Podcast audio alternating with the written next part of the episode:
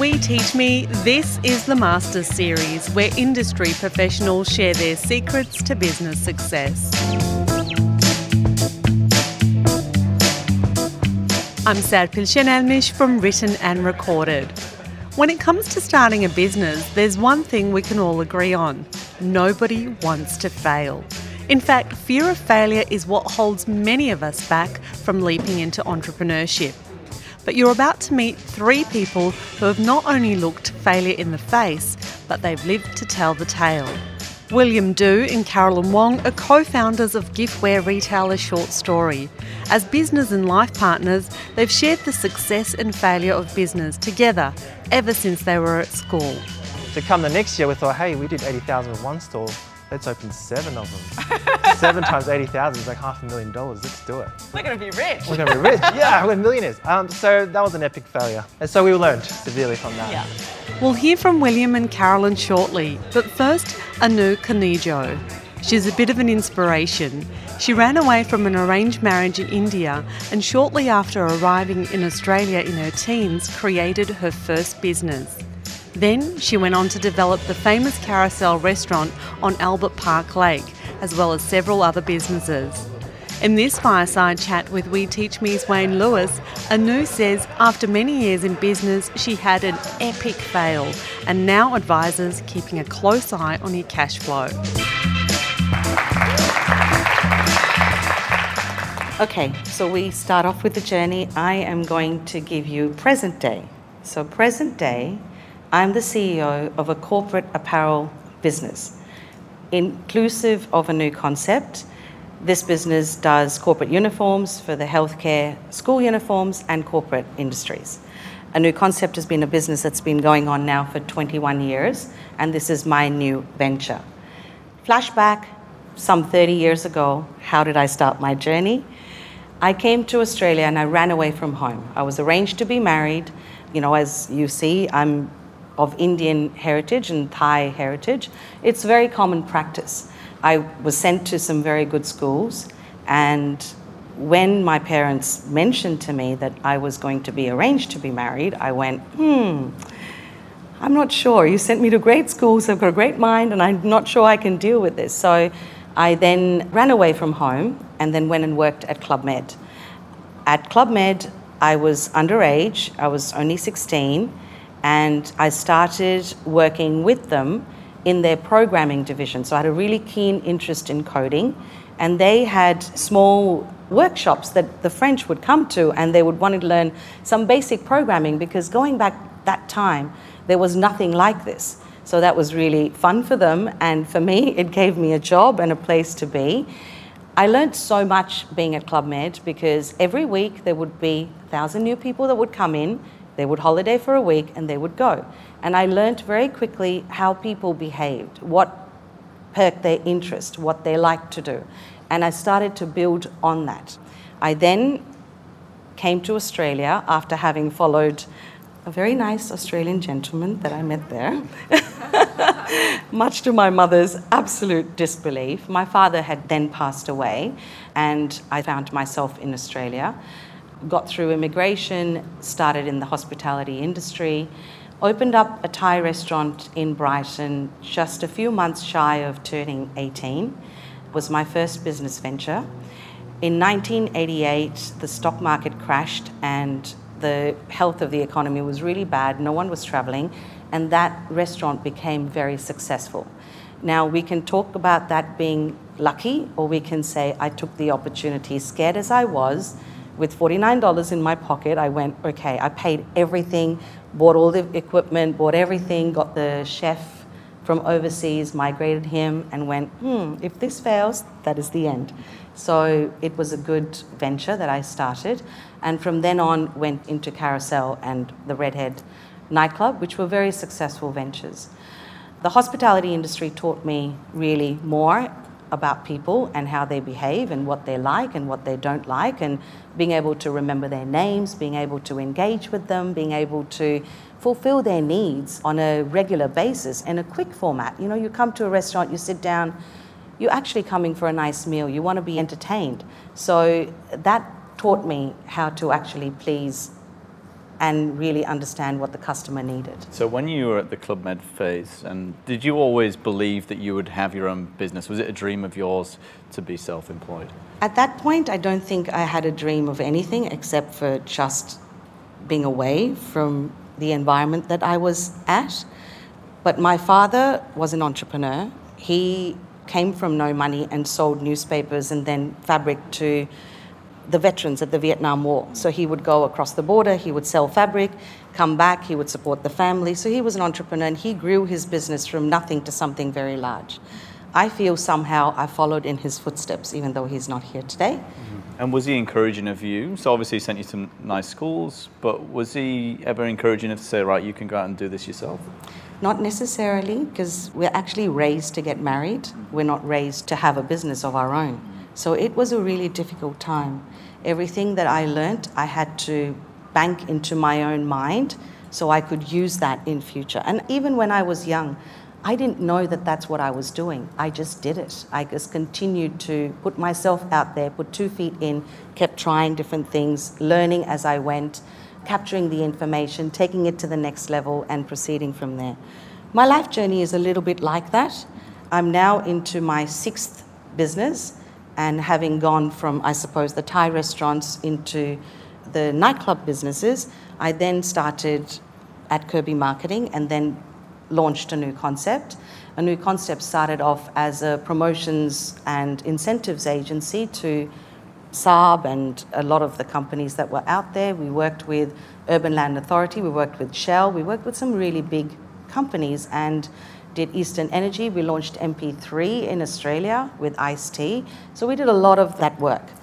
The hospitality industry exposed me to the entertainment world as well and all of the promoters that are currently in Australia today at Anu Concept, I then had my first baby, and my baby came along, and I thought to myself, oh, okay, you know what? The services industry, very tiring. You've got a baby, you're trying to handle it all. And I think I'll go into the layette industry. Why don't I make baby clothes? Why don't I start to package this up for women and it'll be fantastic? Well, that was an epic fail. I lost everything I'd earned all through the years and to a point where I got married, and my husband said, In three months, you don't turn this around, you're going to stay home because I can afford to have you at home. And well, I wasn't going to have that. So, okay. And in like four months, I turned that business around. I went to Oshkosh and I said, I'm doing these layettes. Would you like them? And after persisting and being at their door, they went, actually, your cotton's really good. What you're doing is fantastic. We'll start ordering from you. So that business then created a turnaround and Anu Concept at that time because I'd lost all my money. I'd lost all my key staff. So like, okay, what do I do now? And at that same time, a friend from the entertainment industry needed somebody to pull out a red carpet and do location services and went, why don't you call Anu? You know, she knows everybody in that space. I'm sure she can help you. And that started what we have today at Anu Concept.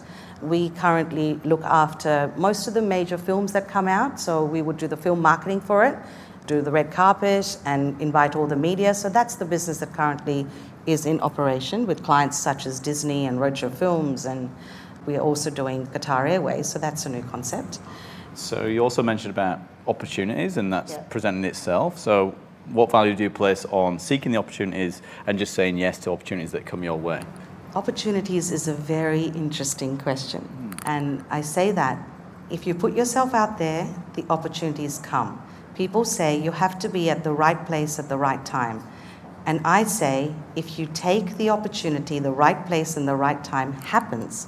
If I sat at home and went, I'm not going to do this today, I wouldn't have met the person that said, Can you help me with my pants? If I didn't put my two feet in and said, you know, I'm going to take every opportunity as it comes and just learn from it. Even if nothing comes from it, I've learned, I've engaged, I've met somebody that has actually helped me in my journey. So, very much is about putting that effort in when you can say, you know, I don't think I can take it right now. So, the opportunities for me has been very much about taking every chance that I can and converting them as they've come along in my life. What did you take into your next businesses that you thought, you know, that is the core thing that I've learned from this massive failure? Keep a really keen eye on your business. Keep a keen eye on your cash flow. Make sure you're monitoring it. Make sure you actually look at it and always have something in your pipeline. And when you're young and you're starting up, you think, it'll come, it'll be okay. But the planning that you now need to put towards that and making sure that you have some discipline around it is the biggest learning that I think I took away from that how much of your time now is spent around the planning phase? So, are you in the day to day operations? Do you have your head in that quite a lot, or are you able to take a step back and be more strategic with your thinking? I've put a sign on my door that says redundancy in progress, and that's mine. and I'm working very hard and I'm focused really hard in making sure that I can make myself redundant so the really great people that I have can come through. The other thing that's been fantastic in a learning sense is hiring the right people for you and there is hiring the right people that have the skills and have the space, but hiring the right people around you that have the skills, that are smarter than you, that can do the job better than you, but actually suit you as a person is really important because we're all different. We all have our own ways of doing things. But finding that and understanding that has taken many years of learning, I think. yeah. yeah. And do you try to instill your values in these people, or is it something that presents itself naturally when you are hiring? That is such an interesting question. My team virtually hire the next person. So we have a very, very strong culture in our business. The biggest comment that comes out of our business is there is no politics, and I run a team of 38 here and about 160 in Asia. So if it's in Asia, we teach them English. They will go out and say, this is the best company to work for. They play soccer with us on Saturdays. They come and teach English to us, you know, and that's an opportunity for them. Our team over here, it's all about growth. It's where you are, what can you do, what's the next step, how do you proceed to the next area. So I learnt that, I try and instill that, and I think it, it kind of works. And then on the flip side, how do you celebrate the successes, obviously within that culture? Is there anything that you do when you guys are doing very well? We go out to spook nights. We're just booking ourselves in to go out for Halloween as a group. We do a lot of activities as a group. We sit around, we have lunch, we ask each other what your superpower is. We do fun things like that. We engage with our team. So we celebrate success in that way. We share in it. We know that we're all a team and everyone has had to contribute to that success. And that team commitment is very strong in our business. So we do spend a lot of time with each other and just understanding everyone's needs and making sure that they can be the best player they are mm-hmm. in that team. What I've got from this talk as well is that you're very good at building relationships, and networking. So, is there any tips of how you can build the best relationships? Listen, enjoy the conversation, engage with people. Everybody has a story. I'm sure each and every one of you has a story. Learn and observe and apply. I think applying is important, and networking is about remembering the story and when we engage with people to remember about them because we all feel we have a, you know, be kind, be caring. It, it helps. It's what helped me. Excellent. Can we have a round of applause for Anu Kaniju of Anu Concept?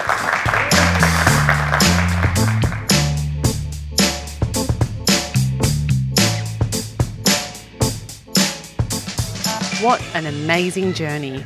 I'm glad Anu got to unlock her bank of knowledge. And the key takeaway from her if you do the right thing in business, the money will come.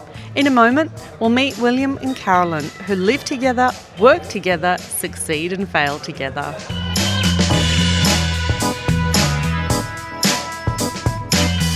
Master Series is presented by We Teach Me. Before you risk failure or success, why not try out a few classes to discover what makes your heart beat? We Teach Me connects you with face to face classes in your neighbourhood, right across Australia. Explore the possibilities of your mind at weteachme.com. This podcast is produced by Written and Recorded. With a passion for telling great stories, written and recorded podcasts give brands a real voice with personality. Find out how to talk to your customers more effectively at writtenandrecorded.com. And now, back to the podcast.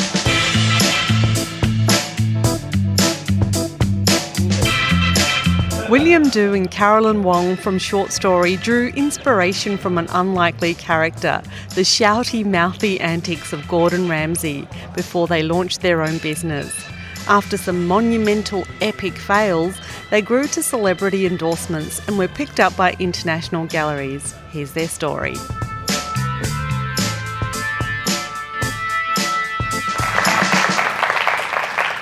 So um, what we do is we do meaningful giftwares, and so we believe that if we create meaningful gifts that actually hold stories, we can actually help connect the world together and promote understanding and just make the world a better place, pretty much. So we did that through the medium of giftware. So that's a little bit about short story. But really, where it started was I was very privileged to be able to born in Australia. My dad came from China when he was very young to start his own restaurant. So I had a beautiful childhood. I'm the youngest of four. I was actually youngest of seven, and we were immigrants or refugees from Vietnam. We escaped the war, and we're lucky enough to end up in Australia, where we are now. So I just really wanted to share with you the early days of short story and how I guess we even began our business. It really started with uni. So I had a very set out life. I was going to be a dental therapist. I studied really, really hard to get into one of the greatest unis in Melbourne. And what happened was it would take me two and a half hours to get to uni every day through sort of public transport. And every day when I got to the front door, I actually felt sick. So I would literally feel sick to my stomach and I'd wake up at six and get there at nine and I would actually turn around and I'd do the same journey back home or I'd go to a library and wait it out till 5 p.m. and then I would go home and I did this for about three to six months lying to my parents because I just didn't feel fulfilled or happy. And I didn't know what was wrong, and I felt so lost because everything was set out and everything was perfect, but something was missing. So I'm a little bit different. Um, I've always been a bit of a failure my whole life. Uh, so I hated what I was studying, and I was working a retail job, and something was missing. And then I was a manager of a store, and I hired this amazing girl. I'm like, wow, this girl's amazing. She was bubbly, she was energetic, she had this amazing mindset. And it turns out she was actually an entrepreneur. And she gave me a book that changed my life. And here I am. So, during this period where we were both a little bit lost, we were dating by now, we started watching this TV series, Gordon Ramsay, Kitchen Nightmares, where he actually went around swearing at everyone and telling them how to run their business. And I thought, that's a pretty cool idea. So, me and Will thought we'll do that to my dad's business. and we started doing that. And I think within three months, my parents' business burnt down. so it was a business that ran for 30 years, and one of the staff had left the flame on, and the whole restaurant burnt down. But by then, we both got a little bit of that business bug. And so we studied a six week entrepreneurial course, and at the end of it, we got a $12,000 grant each to actually start our own business journey, and we actually started Short Story. So our first product took me four hours to make and we priced it at $60 and it would never worked. The idea of our first business was actually to revolutionize school photos because they're very boring, to be honest. So we wanted to make these really beautiful scrapbooked frames and we wanted to win government contracts around all the schools and we're like, if we could get 1% of them, we'd be millionaires and all this kind of stuff. I remember we cold visited, cold called, we stood outside kindergartens, we held our little frame, and we would go there about three o'clock to try to catch parents leaving and hopefully entice them to come by. And we did that. It was horrible. It was gut wrenching. We were selling our souls. It was it was terrible. Um, and then we took our product to craft markets. It was about eighty dollars to set up a little stall. So we packed up my little jazz, and I remember the very first one. We set it all up. We had four frames and then we saw all our competitors erect massive gazebos, and they had branded bags, they had shelving, they had all these incredible things, and we had one Bunnings table with four frames. We looked very desperate for a sale, and it was horrible.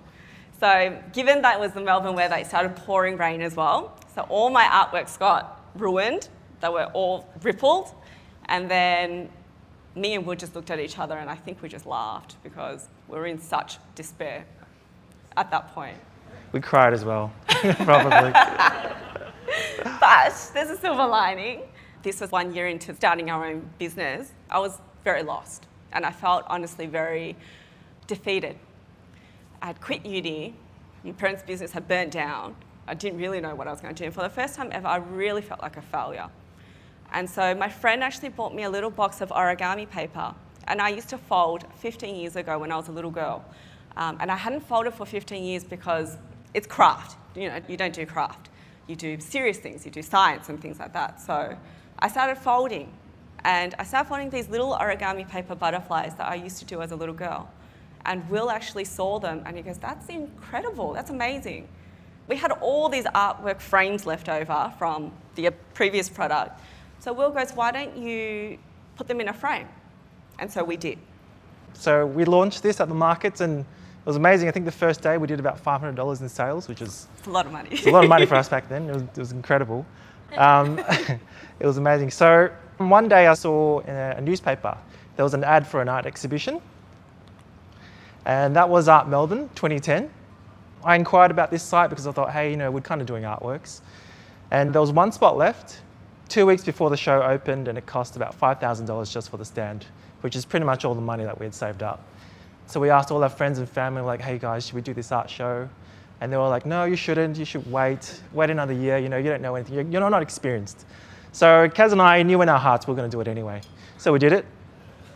And it was two amazing. weeks, guys, two weeks. Two weeks. So two weeks to dive into the world of art, which we knew nothing about. We were like, what the hell is art? Um, we'd never been to an art exhibition. We didn't know what prices to make our artwork. So we were walking around before the actual opening. We're like, oh shit, we've got to go home and change the prices because everything was too cheap. so we, I shouldn't have said that actually, but um, we actually upped the prices and realized, you know, that's what the art world is and people pay for what they believe is art. And so come the opening night, we couldn't believe it. Our stand was so busy, Kaz and I actually had to step outside. And we were standing on the opposite ends of each other and we looked at each other and we're like, in our minds, we're like, holy shit, is this real? Like, is this happening? It was so surreal. And we pretty much had a sold out show and we made about just shy of $25,000, which was amazing. And then from that show, we picked up a lot of celebrity clients. We got commissioned artworks, you know, from Mrs. Gandil, Mecca Cosmetica here. We actually did the installation for Myer Bourke Street windows for Spring Fashion Week. And also picked up by international galleries from London and New York and all this other stuff. So it was, it was incredible. So we thought, hey, we've got the art world that we're selling to. Let's try and sell to the public directly. So we actually did a pop-up shop in our local shopping centre, Knox City. Amazing place if you guys have been. and the rent was astronomical. It was, this was 2011. This was sort of Christmas period. It was about $3,000 a week for rent. We basically had enough money to survive two weeks if we didn't sell anything, and that would have been it. We thought to ourselves, how the hell are we going to sell $3,000 plus worth of goods when our products, you know, $30, $50? Yeah. But it was What? it was amazing. so within that six-week period, I think we made about eighty thousand dollars, Yeah. which is incredible back then. And we were approached by Eastland. They saw our beautiful stand, which it really wasn't. And we decided to do Eastland as well and sort of double up and thought, hey, this is amazing. So come the next year, we thought, hey, we did eighty thousand with one store. Let's open seven of them. seven times eighty thousand is like half a million dollars. Let's do it. We're going to be rich. We're gonna be rich. yeah, we're millionaires. Um, so that was an epic failure. It was, it was so bad. We were so young in our business, we are inexperienced. Logistically, it was a nightmare. Staff-wise, it was a nightmare. Stock-wise, it was a Stock. nightmare. I think just management wasn't there. I think we were way too early, and I think we didn't realize it's not just seven times, it's like 50 times when you run seven different shops, and the whole thing imploded. I don't know what we were thinking, actually. And so we learned severely from that. Yeah. So the year after, we probably did like two tops. So here we have the oops list, which is all the shit that's happened basically. The first one being we've ordered some products from China, trying to save costs. We received a beautiful sample, and then we thought, okay, let's do it, let's order it. And we ordered $60,000 worth of the stock. It came in and none of it worked. There were beautiful string lights and they were shimmering, they were flickering because the power conversion wasn't right. And so we tried to pass it off as shimmering string lights, but it just it didn't work. We tried. We, really tried. No, we tried, but we couldn't do it. Like, was horrible, horrible things. So we, we had to throw them. You couldn't do anything with them. So for a year two, $60,000 just gone down the drain was a massive yeah. detriment to our business. But you learn from it. Yeah, and there's numerous other things like we ordered $20,000 worth of frames from China. Again, they sent a sample. It had something called plexiglass, which we thought was just the fancy name for glass. And when they sent the sample, it was plastic, the glass. And I was like, oh, they probably just sent this because the glass would break in transit. But it wasn't. it was really plexiglass, which we know now is plastic. And we had $20,000 worth of stock that we that we couldn't Couldn't use. use. I think we held on to that for four years because I didn't want to throw it. Hopefully you can learn from our mistakes, but make no assumptions. Check everything. Don't assume something is something like we did because it cost us a lot of money. So the Happy Pills, if you guys haven't heard of it, is a product that we created. They're little smiley capsules with a message, happy message inside. A child managed to get a hold of these. They're not intended for children. And then he took it to school, and then his principal found it, and then it was a slow news day, and then all the news channels caught wind of it. And in the morning, I got a call from Channel 9, Channel 7, Channel 10, asking me to share my side of the story. I'm like, what story? What are you guys talking about? And so apparently we were drug dealers um, and drug dealing to children. And then so I thought, oh, Channel 9 wants to hear my side of the story. That's amazing. That's great. Let's do it. So I did an interview, told my side of the story for 10 minutes, and then I was excited to watch the news, told everyone to watch it. My part of the interview probably went for like 10 minutes, but then they only broadcasted like five seconds where it made me sound like I was a drug dealer. And they zoomed the camera straight into my face, so literally it was terrible. It was so bad. Even I thought you were a drug dealer. Yeah, was so, I, I was starting to believe it myself. I'm like, am I? it was terrible. but then the product's cleared by ACCC and it's fine. So Yeah. yeah. So, you know, I think it was just a matter of making do not ingest on the sticker label bigger, um, you know, and writing it repeatedly on the top, on the side, on the bottom, just little things like this. We learnt the hard way, but it was a really scary experience. It- They got the psychologists involved and we got bashed by everyone. Social media went crazy, so it was very scary at the time. But if it happened now, I would have probably marketed that. Ooh, it. Yeah. And then, of course, when we opened Chadstone pop up store, it looked very proper. It looked like we had a very established brand. And so we attracted a little bit people trying to take advantage of that. So we had one lady come into our Chadstone store on the last day of our pop up store and she tripped on something inside the store. And straight away, Chadstone got involved and we basically got sued for medical expenses, damage, you name it, she named it, you know. And so we were fine because we had public liability, but it was still a scary experience. You know, when you do establish and grow, you will be met with bigger problems like this. And so luckily for us, Chadstone cameras had caught her shopping quite happily for many hours after she fell. So that got cleared and we were fine. The other thing is really, really watch your cash flow. Even till this day, it's still really, really tough. Just this year, we've paid something ridiculous over $20,000 worth of credit card fees and all that sort of stuff because you're just not watching it and you're just not keeping an eye on it. So mm. you've got to be really, really diligent on that. So even though there's this many problems, you know, I'm really happy because we're in department stores. We've worked with a lot of great brands such as Mecca and glue stores and internationally, and it's great, but it's also very important to actually celebrate that success with our staff. So one thing that I'm really, really proud of is actually our culture. I love talking about the failures, but also the successes as well is very important to share that because it's together. It's not just our vision, it was our vision. And at the beginning of each year, we actually sit together with our team members and we actually map out sort of all our values and what they want and what we want, and we build on that together. So when we achieve milestones, we celebrate. And this year earlier, we actually took the staff to Japan. So we went to Japan and we went to look at how the beautiful papers were made in Japan. We got to experience the culture and we just got to have fun because we spent so much time with these people. It's almost like a family you create yourself. At the beginning of our journey, I think someone told us that it will take 10 years for you to build your business, for a successful business. And I, I was like, no way, I'm going to do it in three years and I'm going to retire. You know, that was what I thought. And eight years later, I'm still here. so, you know, slow, and there's no point in putting that much pressure on yourself. So just slow and steady. It's not the way I wanted to do at the beginning, but now I've learned to just appreciate the journey, appreciate the moment because it flies. Eight years has gone just like that. I can't believe how long it's been. And if we could slow down and just learn to appreciate every outcome, success or failure, the team you have around you to help you realize your dreams, I think the whole journey is really, really beautiful and fulfilling, which is pretty much what we're here for. Yeah. So I guess it kind of comes to two things. You want a lifestyle business or if you want to build a business and exit. So what we've now chosen a lifestyle business where we enjoy what we do. We love going to work every day. We have amazing one hour lunches with our staff and craziest conversations. um, so it's really just about deciding what you want to do and which way you want to head in the direction. Yeah. Yeah, and that's just us. And that's it. Cool.